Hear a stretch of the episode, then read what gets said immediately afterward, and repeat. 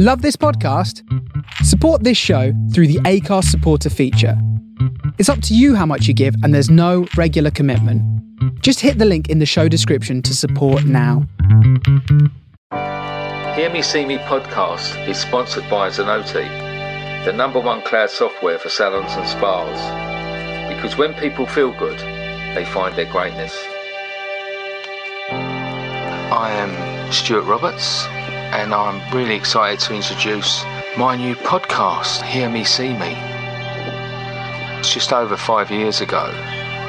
I did something that changed my life. What it did, more than I could have ever realised, it helped me. I have met some absolutely amazing people.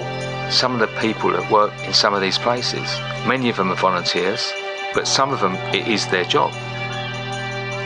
I'd had this idea after being inspired by a guy in America I'd seen cutting hair on the streets and seeing the difference it made to the guys who were there.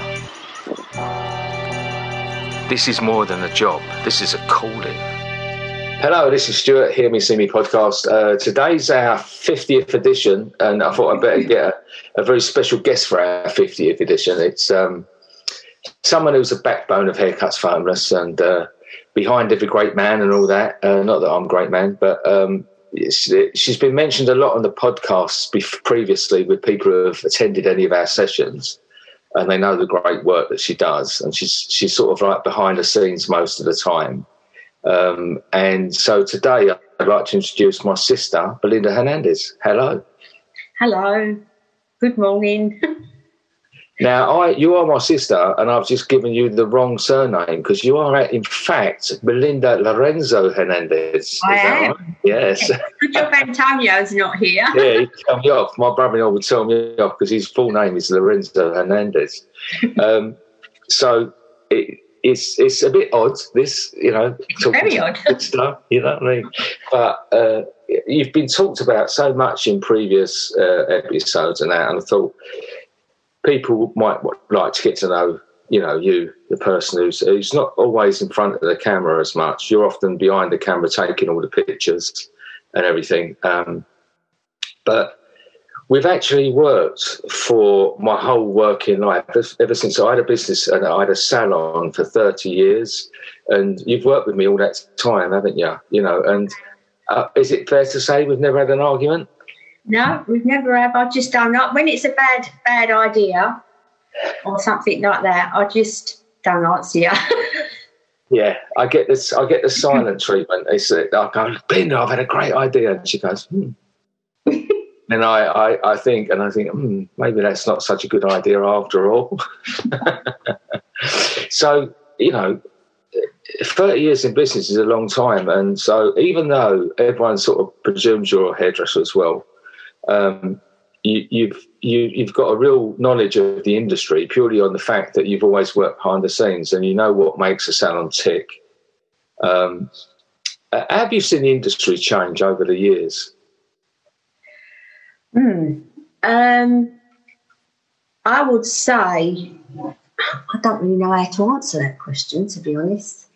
Well, um, it, it, I know actually that could be a, a loaded question because obviously a lot's happened over the over the time, but um, I think I was meaning more of the fact that um, what's happened on the high street. Because if you go back to when we was open, 1988, oh, yeah, packed. Yeah. And, it, yeah, it was a, a busy salons. Uh, we had to have staff. What was on uh, two different uh, shifts at yeah. one point, um, and there was always people uh, waiting for a, an appointment, all of that type of thing.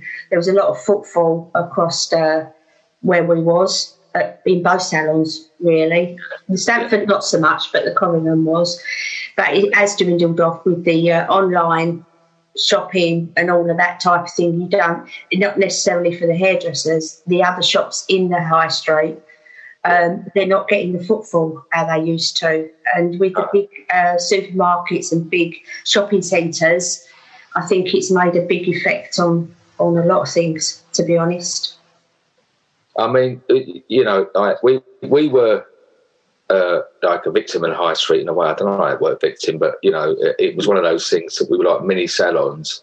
Yeah. Uh, who the landlord doubled the rent. Um, it was already a struggle. I was probably already, I should know better, but I was probably already trying to keep it going just purely because we'd invested 25 years of our life at that point. And you know how much we, you know, I went, I sort of borrowed money to keep it open and all that. Yeah. Um, I think it's a worrying time, isn't it? Because, uh, you know, along came COVID as well. We by then we we were already we'd already closed our business. Yes, um, two years today. Is it? Yeah. Yeah, it come up on my memories two years today because I was on holiday. Two years today, is it? Today, yeah, it's the tenth of November. Don't want to do a doom and gloom, but it was. It's actually two years today, so it seems a long, long time ago now. To be honest. Wow, and that, that that's two years today. I've done that sort of yes. straight video. yes. When I I was having a mate. Uh, to be honest, people don't know. I was having an absolute breakdown at that it point. You know, I could understand that. Yeah, I was trying to cling to the business. People, if they know us, they know how strongly we, how tight we are together, and, and how much I rely on, well, we rely on each other, I suppose. Mm. Um, and and the fact that you was not in the country at such a delicate time, and to explain what happened was the we already knew it was going to have to close because the landlord wouldn't back down. No. And then we got this email saying, or a, a message to say that you, on Monday morning he was going to be uh, putting a for sale board out at the front of the building. And at that point, we hadn't had a chance to tell the staff or the customers. So what we ended up doing, I just made a call, phoned you in Tenerife, didn't I, and said, look, yeah, you did. I think it's not fair for the staff to just walk in and see a for sale sign. I'm going to have to pull them together and tell them that, that you know this is the end of the road and um, awful day awful day uh, like and that it was so emotional putting them all together. And then i think if you'd have been there you'd have just stopped me doing it. But i'd done this video of you know turning off the lights for the last time you know and um, having said that, it did it did help a lot of people because we got so many messages after, didn't we? Yeah, yeah, yeah, positive ones. Yeah, yeah, positive messages. People in the same boat saying, "Look, we, we now, you know, very on the surface successful businesses that messaged me privately and said, "Look, we're living from quarter to quarter. We know how you, we know what you're going through and or what you've been through." So, I, I think it did inadvertently help a lot of people. Um, that that embarrassing video. Um, embarrassing. You was just doing it from the heart. Yeah, yeah. I mean that that it, it was an odd one, wasn't it? Because we it was that day the salon closed, and that night was the first viewing on. Uh, I think it was on the X Factor yeah. of the National Lottery advert that featured haircuts for homeless. Yeah. So it was the ultimate high and the ultimate low. Mm. Um, and we got in under. I just my phone went off it went off the hook because one minute everyone's phoning saying I can't believe you've closed. Yeah. The next minute I've just seen you on X Factor, just seen the advert, just in the advert, and I had to just close my phone. I had to turn everything off for 24 yeah. hours. Yeah. Um, what what uh, what was that time like? I mean, it is both, but what was it like for you at that point? I was heartbroken. I know that uh, like it needed to, it made a decision that we were sort of trying to avoid. Um, but to when when I come back off holiday, I always remember it because I come to the salon, which I had to do, and it was all closed. And I got there before you. And it was it was heartbreaking because as you say, like thirty years of, of working together Mm. And it just was stopped overnight. You know, it was bad enough being on holiday because that, that day that you phoned me and we said, like, it's got to be today, you've got to close today at the end of the day. Today, I had a dinner party planned for that evening with all our friends out in Tenerife, and um, it was very difficult to put on a smile. yeah. But um, you know, yeah, it's I think yeah, the word is heartbreaking because you, you know your whole life was revolved around the salon. What I know mine was, and all the family was. You know. Yeah. Even go now. All right, let's let's let's change tack before we both go. uh, but like you said, our whole family, and we, you know, I've got to, I've I've got to talk about our dear old dad, oh. who. yeah. I mean, that was his birthday recently when it, he would have yeah. been 85, I 85, think. Yeah. yeah, he died when he was 71. He was a massive part of the salon, wasn't he? he you was. know, all, the, all the clients still remember him when I put things up for Father's Day, good old job, yeah. all of that type of thing. Like some of the yeah. clients that I've still got as friends on Facebook. Yeah, so he was he was a character, and it, uh, yeah, it, he just was so proud of your salon. Yeah. So it's very interesting because he wasn't very proud of me being a hairdresser because he, he, was, he was an army man, and uh, I come home and said, "Don't be a hairdresser," and he was very, very disappointed. I that I, he said, "What am I going to tell people?" yeah. yeah, what am I going to tell my mates? and then he, he spent three weeks calling me a barber. thought that was more macho. Yeah. Yes, I in one way, although we loved him dearly, we, you know, I know me personally, I'd love him to still be here uh, with with all the different changes in our in our family lives, you know, that he hasn't been able to experience. But I think, in one way, looking back, it was good that he wasn't. Yeah. Because I think he would have really found it hard, harder than us. Yeah. To deal with, I think.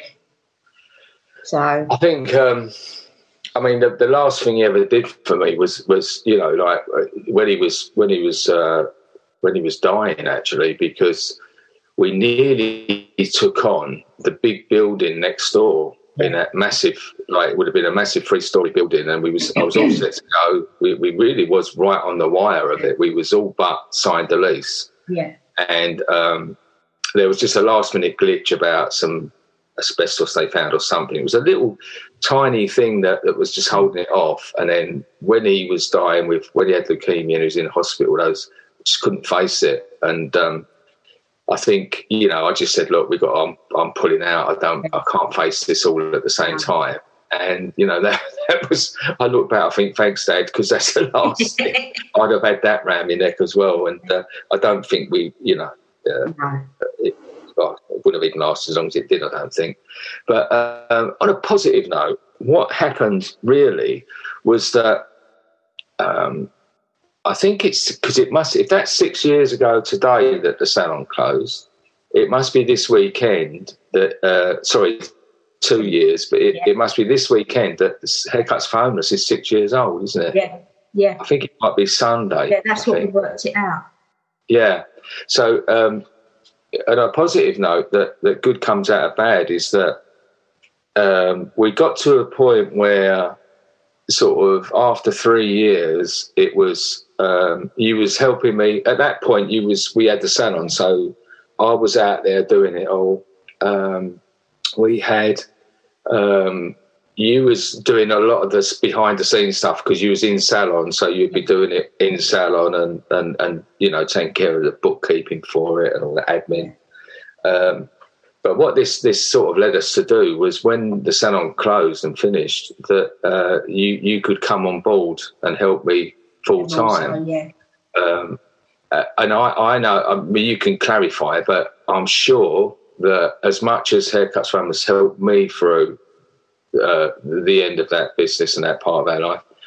I know it gave you something new to focus on as well. Oh, it, it, it, it did. It was my saviour, to be honest, because once the salon um, closed, um, I was made redundant, like all the rest of the staff. Sorry about that. That's all right. That's all right. you know my thoughts on that. Um, but it was the first time I had to sign on yeah. Job Centre. Never been there before. And it was really funny because the lady who I used to have to go to see once every two weeks, she was such a nice lady. And the, the, the good first few visits, I couldn't even talk to her. I was so upset about it all that I just couldn't even speak to her. So she used to just sign me off and say, "See you in two weeks." And like after a couple of months, because you like you could do that for six months, and after a couple of months, um, like my mum was saying to me, "Why does hasn't she sent you for any jobs?" I said, "No." I think the lady probably thought it's not even no point because the lady is not in a good place, you know, at the moment. Um, and I hated feeling like that because that wasn't that wasn't me. So when I got more involved, was able to get more involved with haircuts for homeless, um, it gave me a different direction and a positive one. Um, and with the 30 years in the salon, and even though I was in the office a lot of the time, I used to enjoy chatting to the clients as well as the staff. I used to feel like their mum a lot of the time. But it was nice to speak to different people, different clients. You got to know them over the years. So I've been able to do that again because with the homeless people, I like to talk to them, although I really, really miss being able to shake the hand because when I first started with you going out to the centres, I always used to introduce myself um, and ask what their name was because I think a lot of the time, if they're on the streets, nobody is really interested in what their name is and all of that, and they don't have that sort of contact with another human being or anything. So I used to quite like to shake their hands, ask ask them what their name is, and introduce myself. Where now with the pandemic, you're unable to do that. So that is one thing that I do miss. But definitely with being able to help more with haircuts for homeless, it's gave me a different direction and a better one, I think, to be honest. I mean, I, I, I see it as something that um, it's almost your, you just, um, you, you, turn that role into the same thing. yeah, it is very similar, isn't it? It, you know, like you was always the mother hen of the salon. You mm. was always like clients used to come to you with problems. Oh yeah.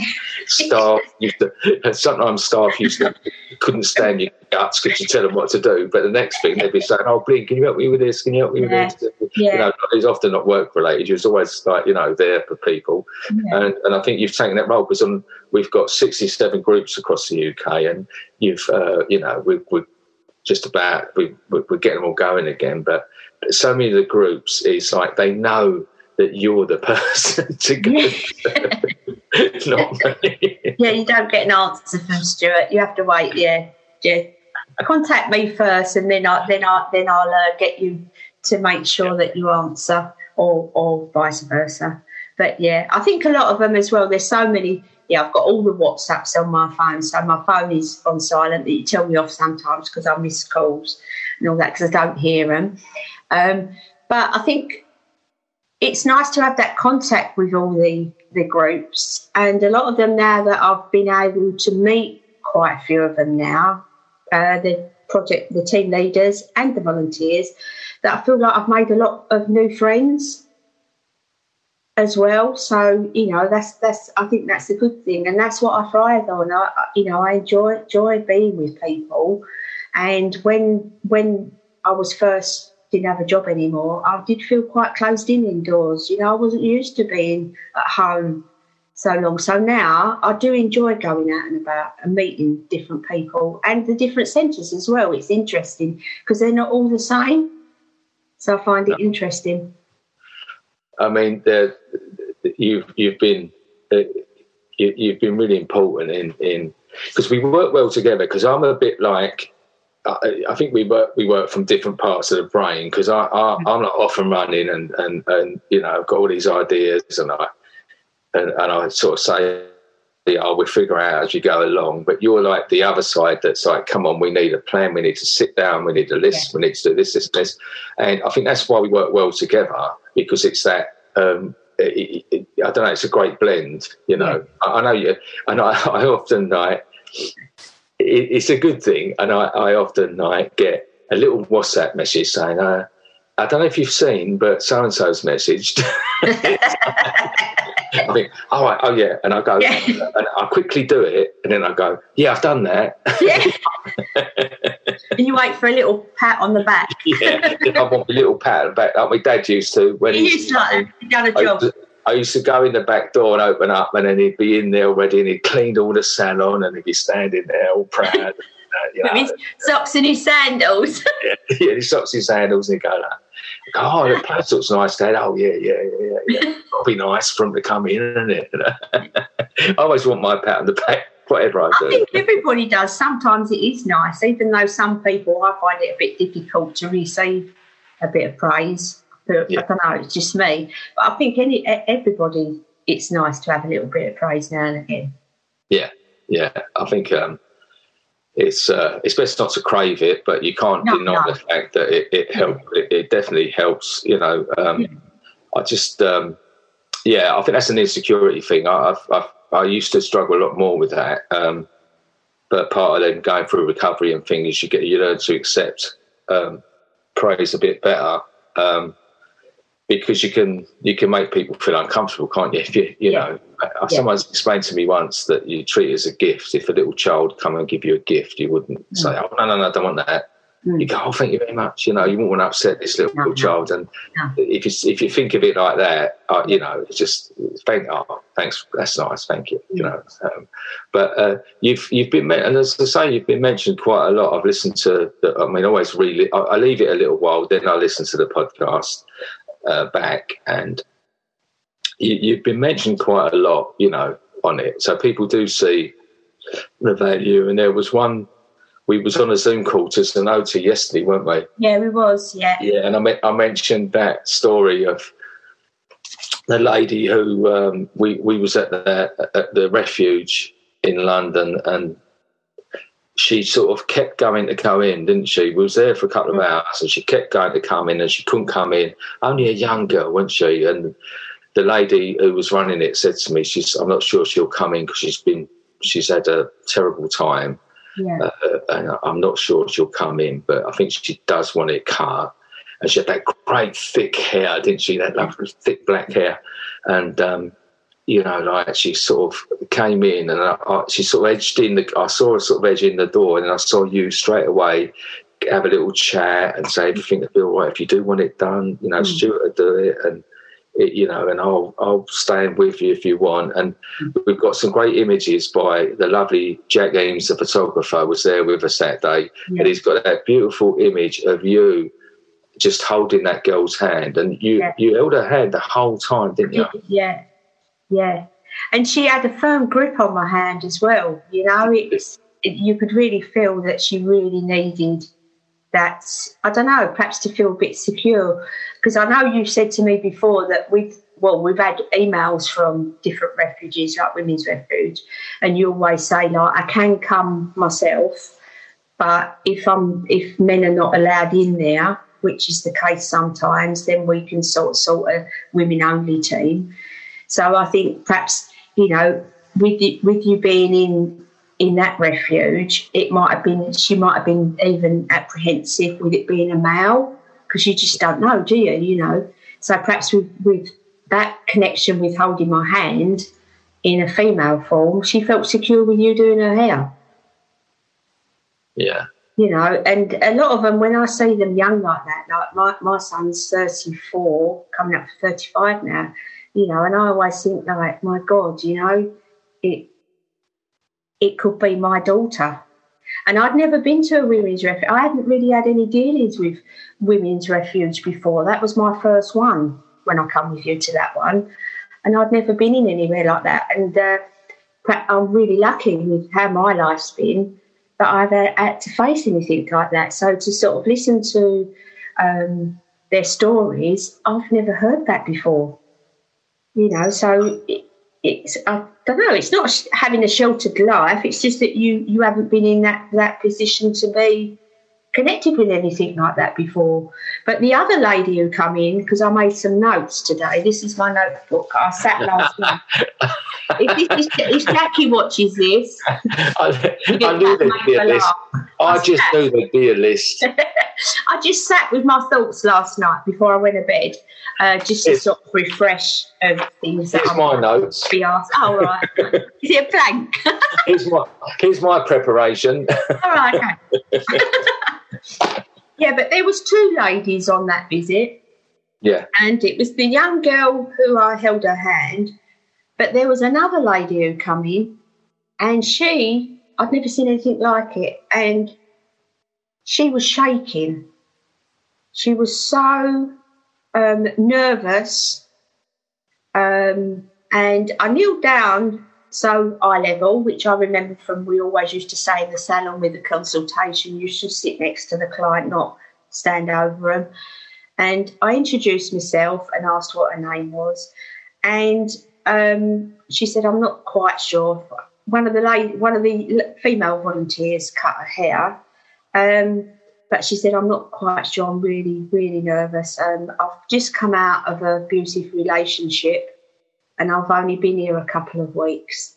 And she was literally physically shaking. She was so nervous. And I'd never been that close to somebody like that before to be in that situation. You know, it's it sticks in your mind, I think. You know?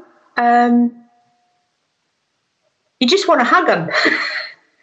but some of them don't want I think with the more that you go to the projects, you tend to pick up on people whether they would welcome that or not, you know. Um, but afterwards, she had one of the one of the ladies cut, gave her a trim.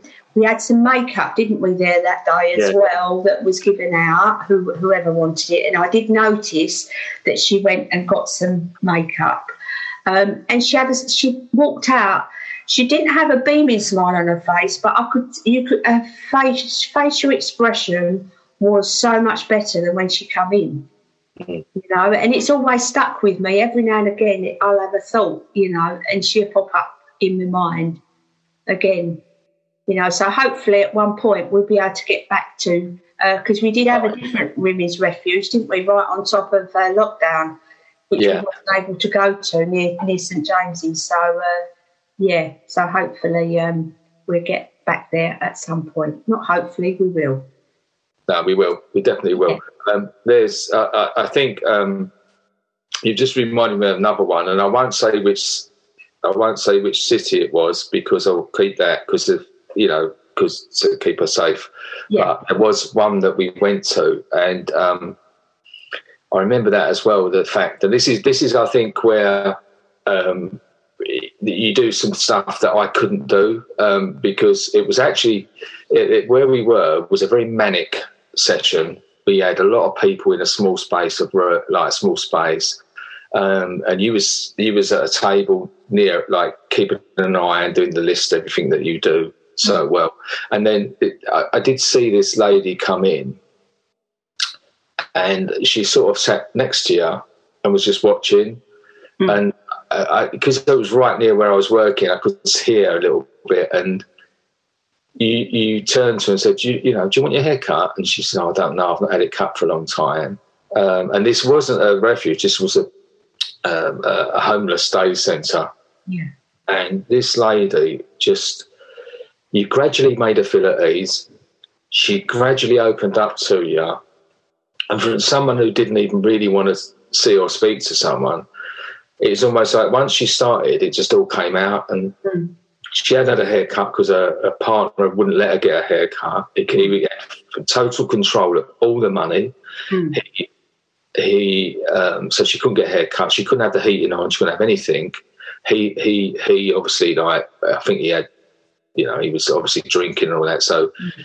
and he got us to the point where she literally was so under his spell that um, she he would he didn't drive, so he he'd give her money, and he knew what change would be coming back, and he would send her to get buy him more drink, and she'd come back, and it was the point where she told us that she he he he he'd hit her and everything, and he he she she had a cigarette and he poured petrol all over her, right, and yeah. she then said like she knew at that point she was so scared that this this it was going to because she had this cigarette um, and she she wanted to go and wash it off. He wouldn't let her go and shower, and she just and she eventually fell asleep. And she said at that point was the point where she knew if she didn't get out, he would kill her. She mm. he knew that she knew this was sort of her last chance, mm. and. Uh, that, that she then just got what she could together, got to the nearest station, went to this other city, and just uh, just went to the homeless centre and you know to, to take her in and, and they were at the point of um, they were going to get her relocated in, in one of these refuges, yeah. you know. So, I mean, what you did for her, if you hadn't have, if you hadn't have been there, I wouldn't have had, we wouldn't have had the time because we were busy cutting everyone's hair. We wouldn't have had the time to do that. And you, she wouldn't have then got a haircut. I mean, can you remember what she was like after she'd had a haircut? Oh, it was transformation. I can remember before she had a haircut, her hands were shaking. She had a cup of tea, and the, the, the mug was shaking, and so was her hands. You know, like she was still so traumatized by all what she'd been through. But her actual haircut, it was such um, a transformation that she just changed. She just changed. So, you know, you, you knew that it gave her that lift that she needed because she still had a lot of challenges with, with being um, relocated and all of that type of thing. She's going to have a lot of things that she needs to deal with, with um, living in a different place, etc. But that certainly gave her that, that initial lift, and she just was transformed. Uh, how um, I know what it did to me. I mean, so you know, people know you know what a big part of our life it's become. So, mm. how was it for you this early this year when they first, you know, when we when we first had to cut down tools? It was just, it was just so disappointing, and it was worrying as well because the actual lockdown, like the first lockdown, you didn't know what was going on. So, you know, it was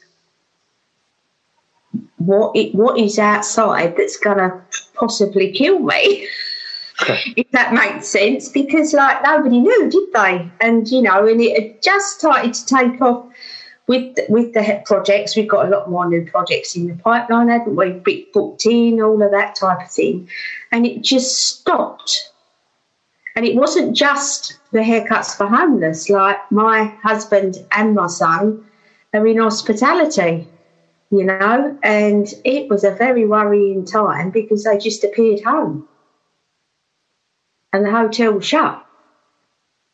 Lucky enough, it had changed in that last couple of days that they was um, furloughed, which took the pressure off of both of them. Um, but then you had to get used to all being at home at the same time. um, so that that that was difficult, you know. And then you were thinking of, I kept thinking of all the homeless people until like it was announced that a lot, a majority, I don't know whether it was a majority of them, it was, there was a high percentage was rehomed at the time in hotels and hostels and all of that type of thing. Um, but I kept thinking, how are they going to survive on the streets? Because like london for an example it's so busy. And when you see like on on the news that the london streets were just there's nobody there. So you're thinking you know like a lot of the homeless people with with uh, they get given um, food and drink by different people. They can get money as well. And how are they going to survive? And how are they going to defend themselves with this invisible virus? We're all right because we're at home like you got your fur. A lot of majority of people had the furlough, thank goodness. But like the people on the streets, what did they have? You know, because a lot of the helpers and the volunteers, they they wasn't there at the beginning, apart from Whitechapel. yeah. We've got, we've got, a, do you know, got to mention Whitechapel, yeah. I mentioned Whitechapel. The, yeah. the fact that Sue uh, uh, and her team and her husband and everyone there, and lovely Sonia. Like, you know, it, it, it's an amazing thing. Um, what was your first? What was your first impression of Whitechapel when you came? My first impression was um, it was very busy, and I felt um, apprehensive because I'd never been there before. Um, and but quickly I felt safe.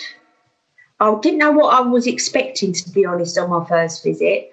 Um, and the thing that's always stuck in my mind as well, there's so many, but this is one of them, is um, I was given the list of their uh, to do at the beginning, and I was asking their names, and I kept being called Miss. they say, "Excuse me, Miss." They're always very polite. I can't. There's not one occasion where I felt anything other than fine with them, you know, and you get to know their faces now as well when you go more more than once. Um, but yeah, they kept calling me, "Excuse me, Miss, um, when's my turn?" and all of this. But then you explained to me after that it's probably come from a lot. A lot of them have been in prison, and that is how they have to be with the wardens, I suppose. So that's it's sort of instilled in them that they have to they sort of call me Miss, which I find uh, is very strange. Even now, I feel like a teacher. but a fantastic place. It's so yeah. organised. You know, the volunteers who who work in there, um, Sue who runs it with her husband. It's it's such a great place. It's it's, it's refreshing to go in there to see how it, it all works like clockwork. You know, and they're so caring. It comes across with the homeless people. You know. I mean, we up until obviously earlier this year, um, pretty quickly after uh, the salon went, that the, the, more you got involved, you, you you went from behind the scenes to to coming with me. Yeah, uh, we we we pretty much travelled around the UK, um, and then we went to uh, Ireland. what was I love Dublin. I love the people. I, I, I, I love brother Kevin. What was your tell? Tell us about uh, Dublin. Um, never been to Dublin before, so wasn't quite sure what to expect. What a lovely place! Um, it's it's. I've got a little place in my heart for Dublin, and the Dublin Haircuts for Homeless team are, are great.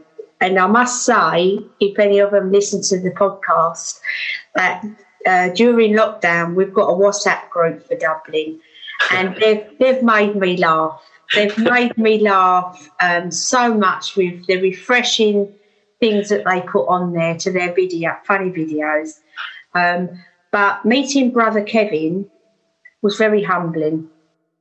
Um, he's he's a lovely man, and so I don't know. Um, you just feel at ease with him straight away, you know. And that first visit to the centre, um, the Capuchin Day Centre, I never forget it because um, where the haircuts are takes place is up on the second, like the second floor. Um, and one of the volunteers uh, called me over halfway through um, to look out the window and when I looked out the window, there's all these young families, uh, women with their babies in pushchairs, um, all queued up along the pavement, a really long, long queue. And he said to me, These are waiting for baby supplies, as in nappies, baby food, etc. I just couldn't believe it. That, you know, that's the situation it's it's heartbreaking heartbreaking to see you know you moan about your own problems and your own worries and all of this stuff and some of it is so um, silly when you think about it when you see that they've had to queue up now because like baby nappies and baby wipes they're not that expensive you know so how you know, it it's it shouldn't be. It should. It's not right. It shouldn't. They shouldn't have to be queuing up for that. That something's wrong somewhere. That they have to do that. What the answer is, I, I really don't know. But it, you know, is is is it shouldn't be. in this day and age, it was like going back to like Victor. It reminded me of Victorian times. Yeah. You know? And we're in the, like the 20th century. Yeah. How, how is that even? I don't know. It's, it's hard to see. I think if you if you need to see, I think I did take a picture of it from a distance, Hmm. you know, and uh, I think you need to actually physically see that for it to affect you because it's all you see so much on social media, on television, all of that stuff, but it doesn't really click home hundred percent. But something like that certainly does. Hmm. Yeah. It's um. It, it, seems hard to imagine now because we were flying around the country everywhere with like Dublin, but all of the UK, and uh, we we went to so many places, and met so many amazing people, and it, it, it sort of just did stop. Um, but we just started to get again.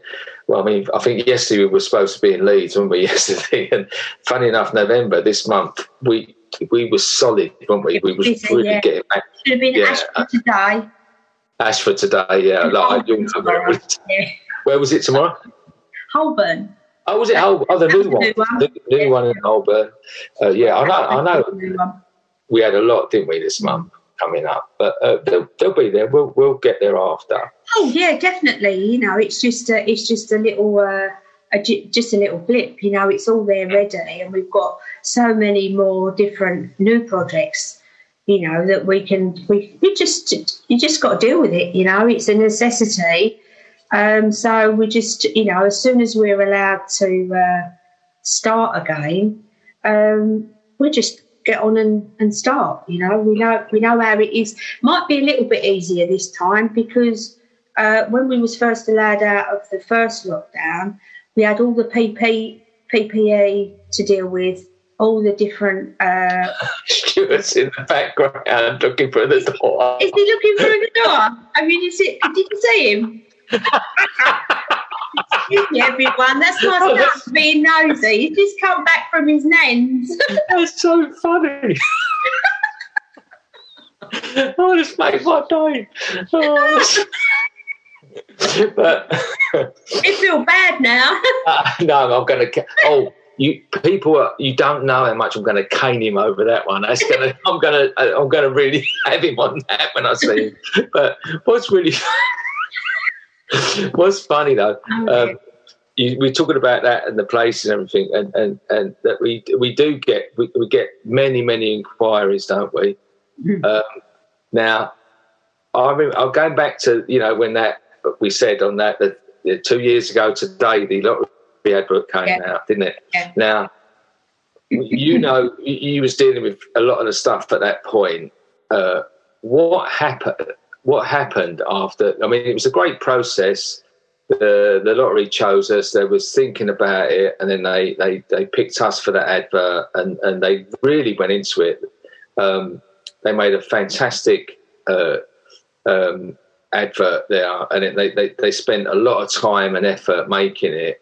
And then we, um, uh, all, like when it went out that night, from that moment on, what were, what was the effect of, of our on our emails after that? it just went overnight. There was just, and that's is this is not exaggerating. There must have been hundreds, Yeah. hundreds of emails. Um, at at that point, and I apologise now that a lot of them at the beginning we just couldn't answer them all, could we?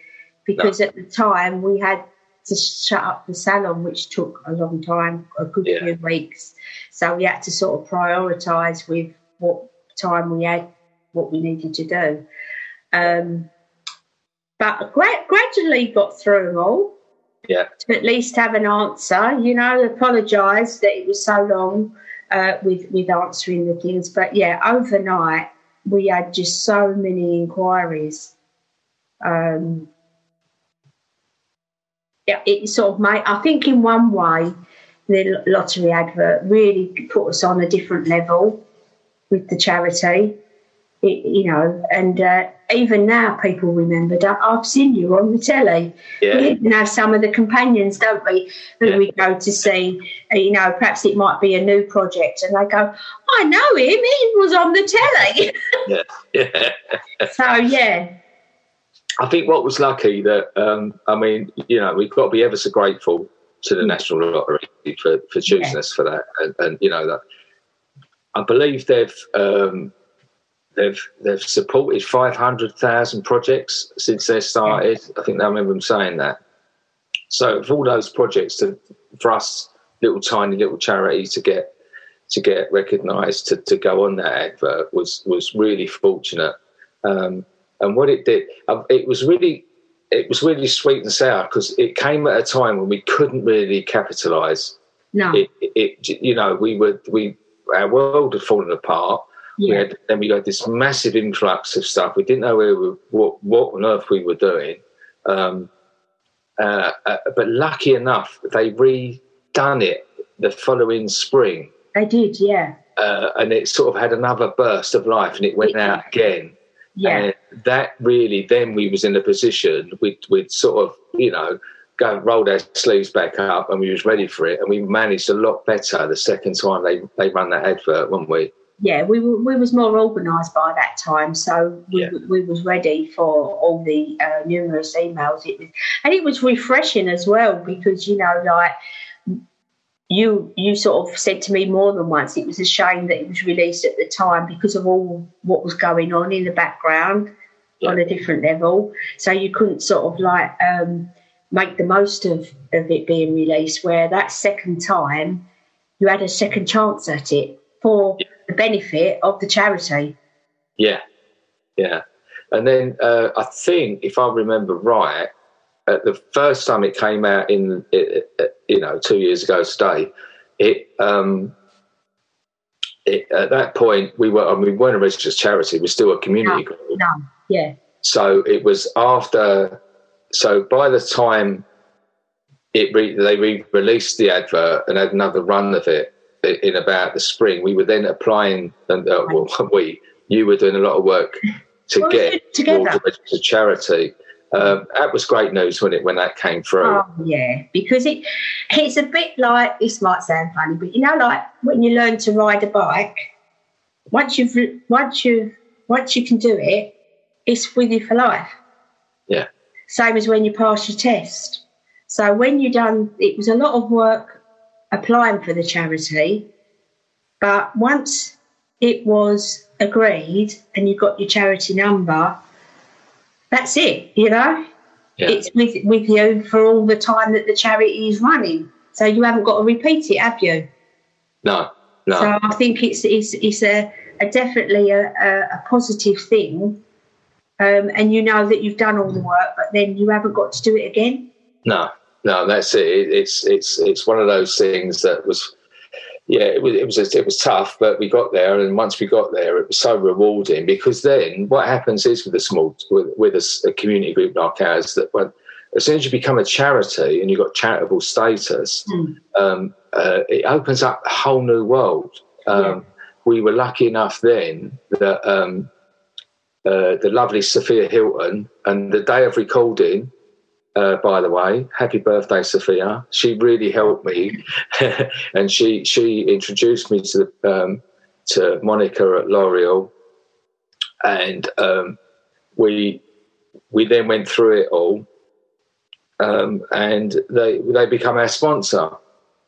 But they can only, you know, big companies or corporations, they can only really sponsor you if you if you are a registered charity Charity, yeah. you know, and and uh, we've also now got who we were speaking to yesterday, is Zenoti, uh, the American software company, and um, it, it's you can't carry on, you can't expand, you can't you, you, you can't survive without you know the help of so uh, you know our three big ones are National Lottery Community Fund, um, L'Oreal, uh, Zenoti, uh, and, and we've got room for more, you know. Like, and what's been nice is that people like L'Oreal, who you would think say uh, would would say like, you know, we we you know you're our charity, have Yeah. even actively said, You know, uh, like you need to look for other people. So, you know, there's the availability for other people in the industry, other big, big um, industry brands. You know, we we can do that because it's like everyone helping us to help everyone out there. Yeah. Um, it, has been great, isn't it?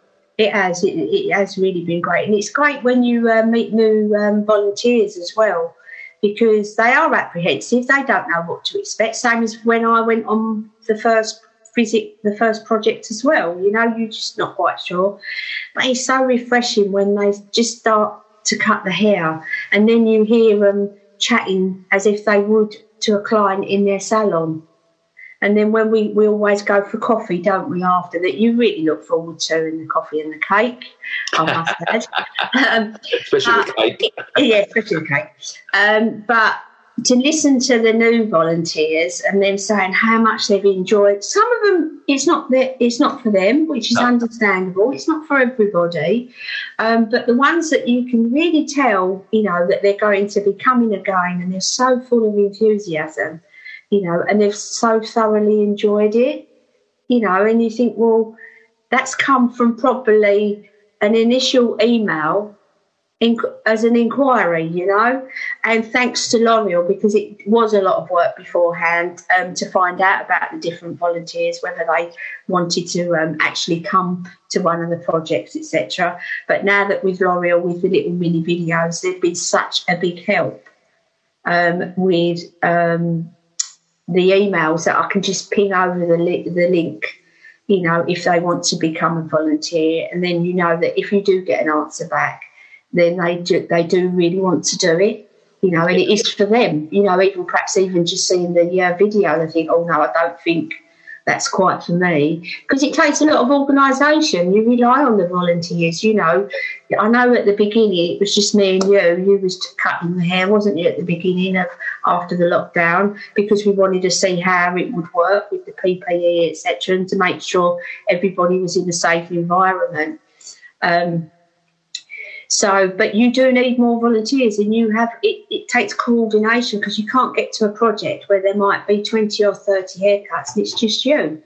No. But they've let you down, you know, you've really got to get that rapport going with the, the volunteers to make sure, you know, that they do come to the projects. Yeah. Well, that's where, I mean, uh, that's, that's when, uh, I mean, Monica and Lucy came and done the door at Whitechapel. So, you know, they, they, you know, they got my utmost respect for that and they came along and they've been such a help. And then when they, uh, I think Lucy suggested the, the volunteers, uh, the videos at some point, hmm. when it's funny that day when we done the filming. I had a really comfortable sofa. We had you nice did. coffee and Danish pastries on you a table. And then there was you in the middle on a hard chair. And you was out your comfort zone. I was, I was on the stool. Oh, let's have a look at my we are all humans here. There you go. That's circle. Sorry, that's a little shout out to Humanitas charity. They, they do wonderful work. They sent me a T-shirt. Thank you very much.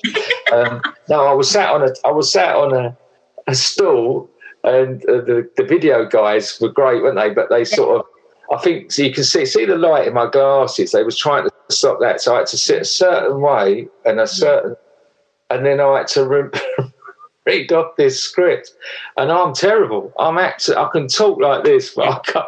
Yeah. And it was when it awful, and then we saw. I just wanted to. I just wanted to take you out of the scenario because I knew you was really in inside really suffering. Oh, I hated it. I hated it so much. I was grateful. Don't you know? I was really no. grateful for it, but it weren't my thing. Um, but they done a great job because they, they then oh, like they, they took me out a lot of it and put Jack's pictures in, and then it all come together. Yeah. But now it's great because we've got the videos where we can then you know uh, a lot of back and forth questions are answered by you just saying, saying look, here's a link, watch this yeah. video if you want to be a volunteer yeah. if you're thinking of being a team leader and opening a project. If you're a um, uh, if you're a centre, because yeah. you get a lot of sen- they come to us now, don't they? They do. they do. Know.